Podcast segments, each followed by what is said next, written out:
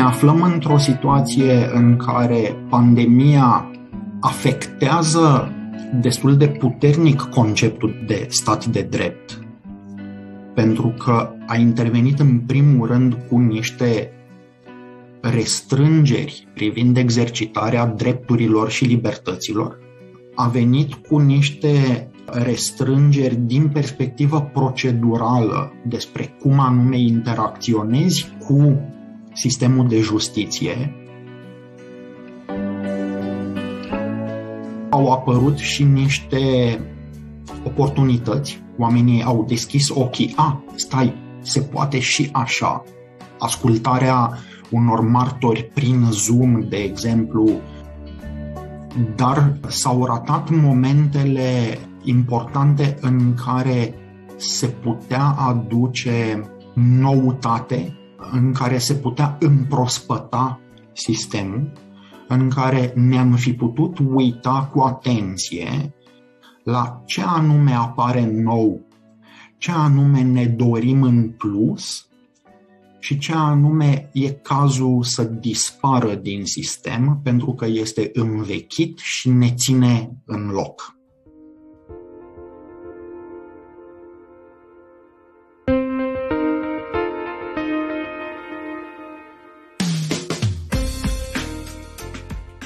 Salut! Ne bucurăm că ne asculți! Oare și tu simți că unele expresii nu sunt folosite corect în limbajul de zi de zi? Ce înseamnă de fapt supremația legii, independența justiției, ori chiar statul de drept? Rule of Law Rules este un podcast în care discutăm despre aceste subiecte și aceste simțăminte într-o notă informală cu oameni de la care avem ce învăța. Rule of Law Rules este produs de Fundația Conrad Adenauer prin programul Statul de Drept Europa de Sud-Est.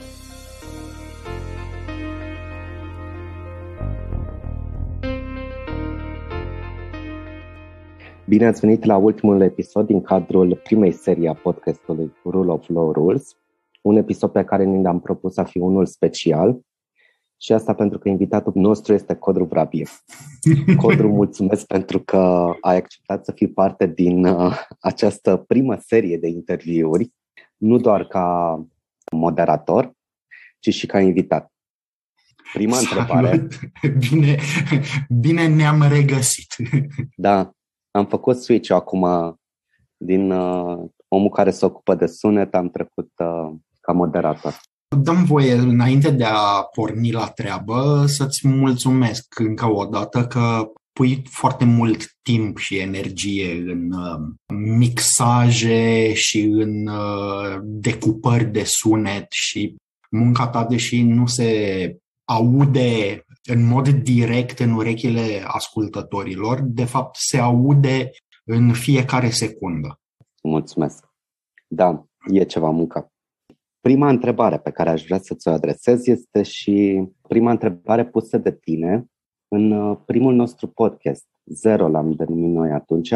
Episodul pilot. Invitat, episodul pilot era o invitație uh, Hartmut și, uh, și Stas. Stanislav. De ce un podcast în limba română și de ce despre statul de drept? Da, frumoasă întrebare. De ce în limba română? Cred că pentru mine a fost surprinzător faptul că programul Statul de Drept de la Fundația Conrad Adenauer a dorit să facă un podcast în limba română. Surprinzător pentru că ei au deja un podcast la nivel global în limba engleză și urmează să apară în curând unul în limba spaniolă pentru America Centrală și America de Sud, adică America Latină în general, de la Bogota. Eu mi-am închipuit că își vor dori un podcast în limba engleză cu, uh, pentru un public regional pe Europa de Sud-Est, pornind din, uh, să zicem, Slovenia și Croația, până uh, jos în Albania, Grecia și l-a răsărit până în uh, Moldova și poate inclusiv Ucraina. Surpriza a fost că nu și-au dorit un podcast neapărat regional, ci unul care să testeze publicul de limbă română.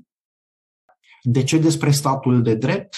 pentru că, na, e programul Statul de Drept al uh, Fundației Conrad Adenauer și pentru mine personal, pentru că statul de drept este teribil de important în toate înțelesurile sale și de supremație sau de preeminență a legii uh, și de drepturi și libertăți fundamentale și de independența a justiției, dar mai exact spus de separația puterilor în stat. Așa că eu recunosc că pentru mine acest podcast e un proiect foarte, foarte, foarte frumos.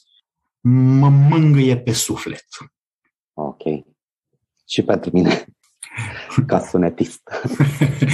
mă bucur. Dar nu doar uh, ca sunetist, ci ca cetățean care, da, vrea să fie în contact uh, atât cu ce se întâmplă în România pe zona de justiție, stat de drept, cât și de a înțelege anumite definiții și concepte utilizate de profesioniști. Pentru că majoritatea invitaților noștri sunt uh, profesioniști în anumite domenii, cu legătură mai mare sau mai, uh, în fine, mai strânsă sau mai îndepărtată de zona de uh, justiție.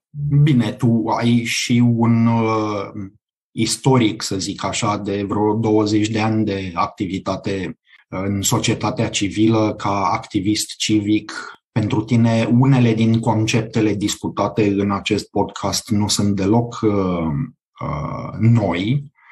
Poate că ce am reușit să realizez în aceste 10-11 episoade a fost să ajut cumva la o mai bună înțelegere a legăturilor dintre concepte.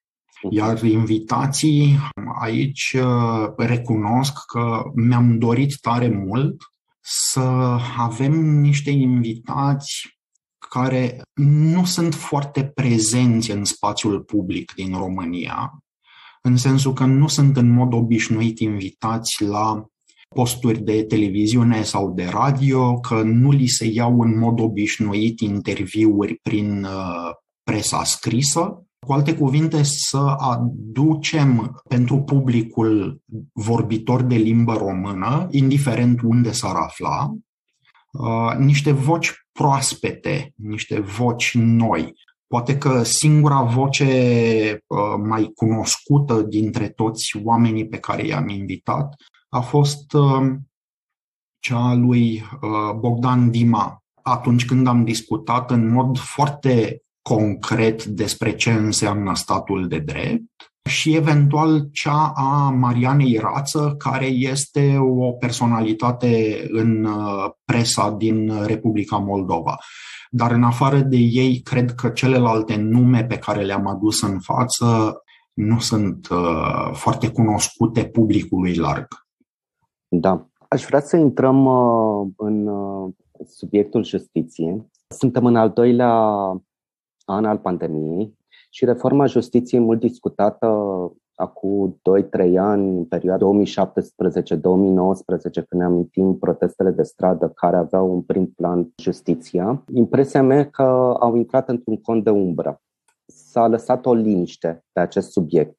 E de bine această liniște? Ne ajută cu ceva? Se întâmplă anumite lucruri care, nu știu, se mișcă, dar care nu sunt văzute de către publicul larg? Oare politicienii și-au luat mâna de pe justiție și se întâmplă lucruri care țin de reformă? Mi-e teamă că răspunsul este nu. Nu se întâmplă, nu e bine, nu e, nu e nicio veste bună. Ai perfectă dreptate după perioada 2017-19, când au fost uh, o mulțime de zvârcoleli în statul român și în societate, toate legate de uh, justiție, a venit anul 2020 cu schimbarea de guvern și cu pandemia la pachet, când cumva toată societatea a înțeles că e ok, avem un pic alte priorități, putem să uh, mai așteptăm un pic. Însă, În anul 2020 deja s-au pierdut niște trenuri. De exemplu, în anul 2020 ar fi trebuit, bine, nimic nu trebuie, dar ar fi fost foarte bine ca uh, guvernul României să facă măcar partea de consultări cu privire la noua strategie anticorupție cu privire la uh, o eventuală nouă strategie privind uh, reforma în justiție sau dezvoltarea uh, sectorului judiciar, cum se spune. Ar fi fost nevoie de o nouă strategie privind uh, buna reglementare. Niște lucruri care au legătură cu elemente unde noi suntem monitorizați în mecanismul de cooperare și verificare dar care nu e bine să le vedem doar așa în gust din perspectiva MCV, ci au legătură în general cu modul în care se dezvoltă societatea românească pe următorii, nu știu, 5 ani, 10 ani, 20 de ani. Tot anul trecut am avut marea bucurie eu personal să lucrez într-un proiect în care au fost desenate, să zicem așa, specificațiile tehnice pentru noul ECRIS. ECRIS este uh, sistemul de gestiune electronică a dosarelor din justiție, care are deja 20 de ani vechime, până acum a tot primit uh, diverse upgrade-uri sub formă de patch, de mici completări uh, incrementale. Acum există specificații tehnice pentru a pune pe masă un ECRIS gândit din nou, de la zero, cu toate funcționalitățile de care au nevoie oamenii din sistem. Nici lucrul ăsta nu s-a întâmplat în 2021, din nefericire, cu noul guvern. Cu alte cuvinte, revenind la întrebarea ta, ne aflăm într-o situație în care pandemia afectează destul de puternic conceptul de stat de drept, pentru că a intervenit în primul rând cu niște restrângeri privind exercitarea drepturilor și libertăților, a venit cu niște restrângeri din perspectivă procedurală despre cum anume interacționezi cu sistemul de justiție, dacă tu ești un om obișnuit. Acolo au apărut și niște oportunități. Oamenii au deschis ochii. A, stai, se poate și așa. Ascultarea unor martori prin Zoom, de exemplu, e ceva mult mai la uh, ordinea zilei decât era până în 2019, dar s-au ratat momentele importante în care se putea aduce noutate în care se putea împrospăta sistemul, în care ne-am fi putut uita cu atenție la ce anume apare nou, ce anume ne dorim în plus și ce anume e cazul să dispară din sistem pentru că este învechit și ne ține în loc. Genul ăsta de consultări se puteau face prin uh, mijloacele de teleconferință de tip Zoom, Skype, uh, Google Meet sau orice alt uh, sistem, dar nu s-a preocupat nimeni de la nivelul guvernului, Ministerului Justiției, Consiliului Superior al Magistraturii, uh, nu s-a preocupat oamenii să facă aceste lucruri și să mergem un pic mai înainte cu aceste subiecte. Oare pandemia n-a creat o fereastră de oportunitate de liniște pentru oamenii din sistem? Mă gândesc la persoanele angajate, la funcționarii publici, din CSM, din Ministerul Justiției. Au avut această oportunitate de 2 ani, 2 ani și ceva de a lucra liniștiți, pentru că nu s-a mai întâmplat nimic. Subiectul a pur și simplu a fost îngropat, subiectul reformei justiției. Aici um, Aș da două răspunsuri care sunt din registre diferite. Un uh, răspuns este că da, într-un fel au avut timp și ar fi putut să se ocupe mai în detaliu de aceste lucruri. Dar celălalt răspuns este că reformele nu pot veni de la funcționarii din sistem. Reformele, dacă vrem să fie cu adevărat reforme, au nevoie să vină de la liderii din sistem. Și când mă refer la lideri, mă gândesc la acei oameni care sunt aleși în Consiliul Superior al Magistraturii, fie judecători, fie procurori.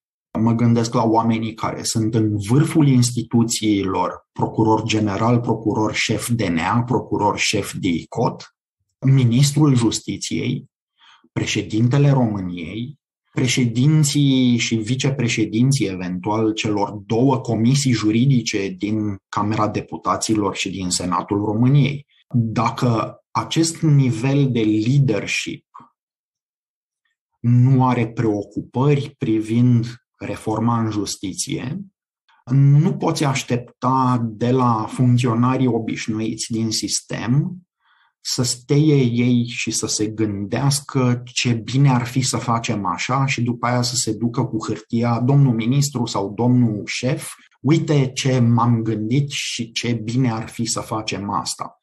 Cultura instituțională în instituțiile publice din statul român nu permite o astfel de abordare de jos în sus. Și atunci răspunsul meu este că da, s-ar fi putut întâmpla, dar nu există încă un cadru instituțional, o cultură în care să se și întâmple. Și din aceste motive, pandemia pentru noi toți a însemnat în primul rând restrângerea exercitării unor drepturi și aproape deloc preocuparea asta de a spune stai un pic, e o oportunitate hai să ne folosim de faptul că acum avem timp și că acum nu există presiune politică. Și iată că în perioada întreagă din 2017 încoace, nu am văzut din niciun colț al societății venind în spațiul public o propunere de reformă, o nouă viziune cu privire la sistemul de justiție.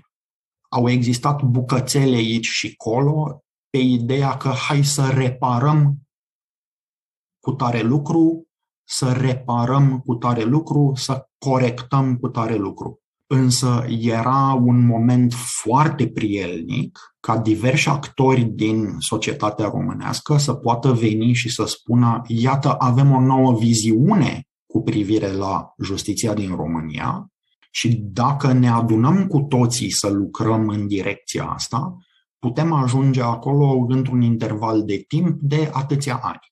Din nefericire nu s-a întâmplat asta.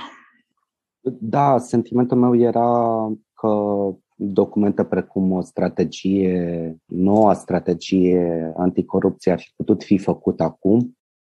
Ca să mă întorc la strategie un pic, cred că ce era nevoie și în continuare este nevoie, este în egală măsură să ieșim din paradigma aia de strategii care sunt făcute doar pentru un termen de patru ani.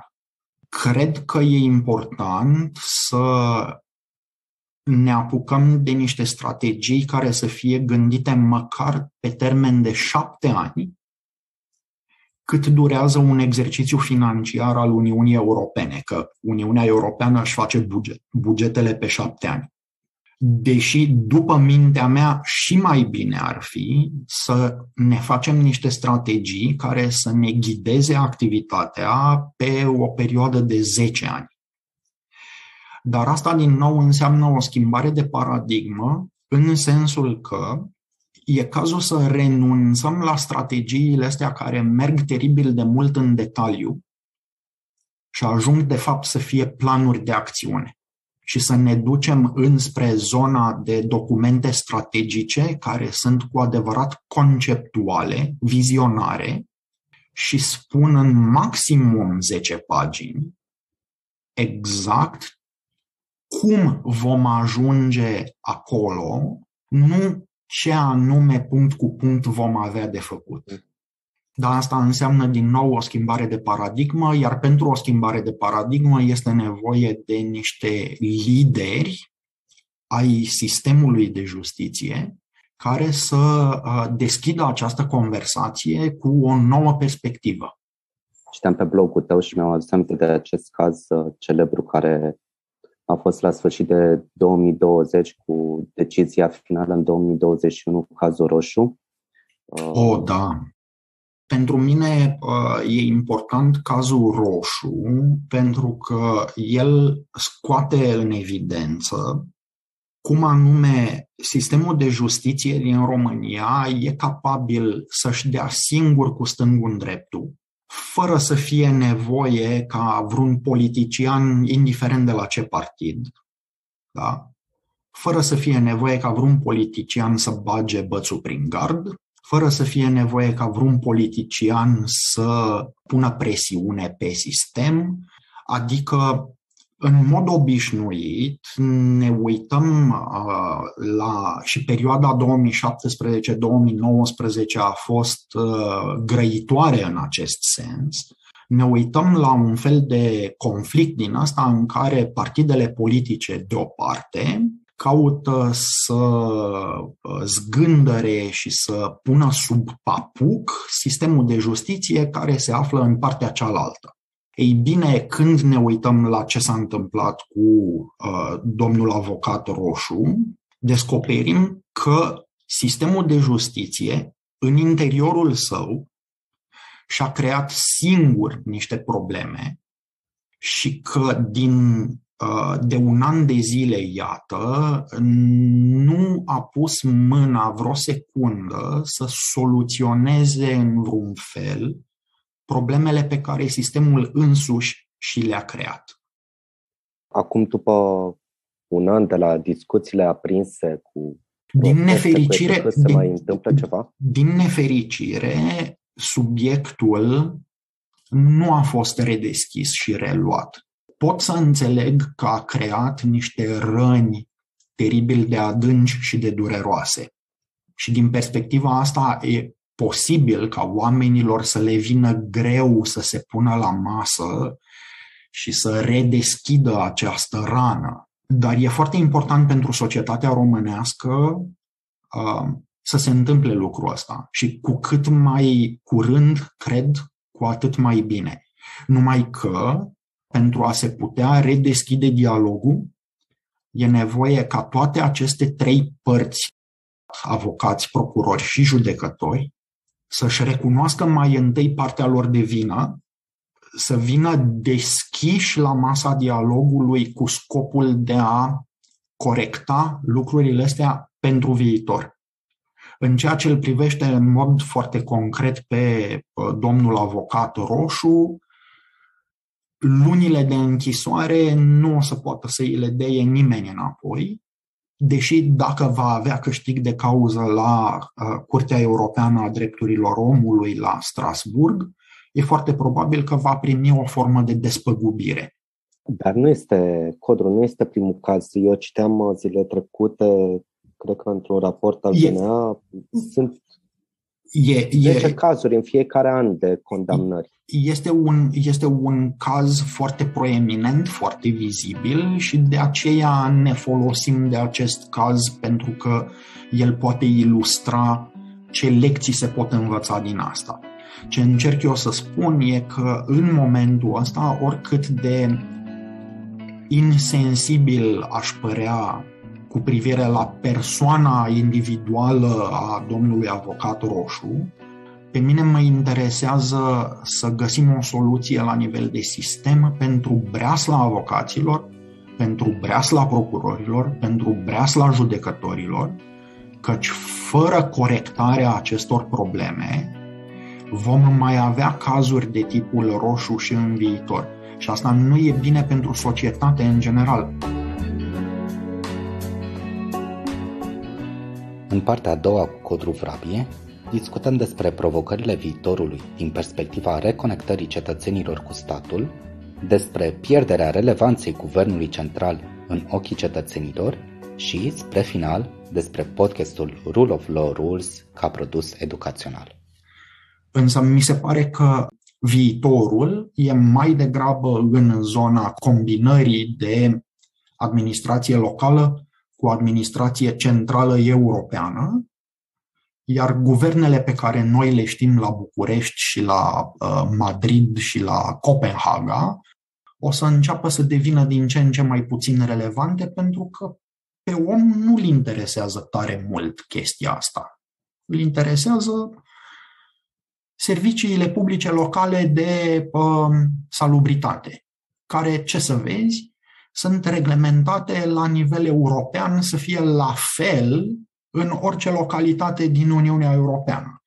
Și atunci, ce mă mai interesează pe mine cine e la guvernare? Nu mă mai interesează. Îți mulțumim că ne-ai ascultat. Sperăm că ai aflat lucruri noi, în egală măsură adevărate, bune și utile. Te invităm să ne scrii dacă ai sugestii pentru episoadele viitoare. Și nu uita că podcastul Rule of Law Rules, produs la București, are un conținut relativ independent față de cele de la Berlin, Bogota, Beirut, Singapore, Dakar ori Nairobi. Conținutul podcastului Rule of Law Rules nu reprezintă în mod necesar poziția oficială a programului Statul de Drept Europa de Sud-Est, ori a Fundației Conrad Adenauer, iar opiniile exprimate în acest podcast nu pot fi interpretate drept consultanță ori asistență juridică.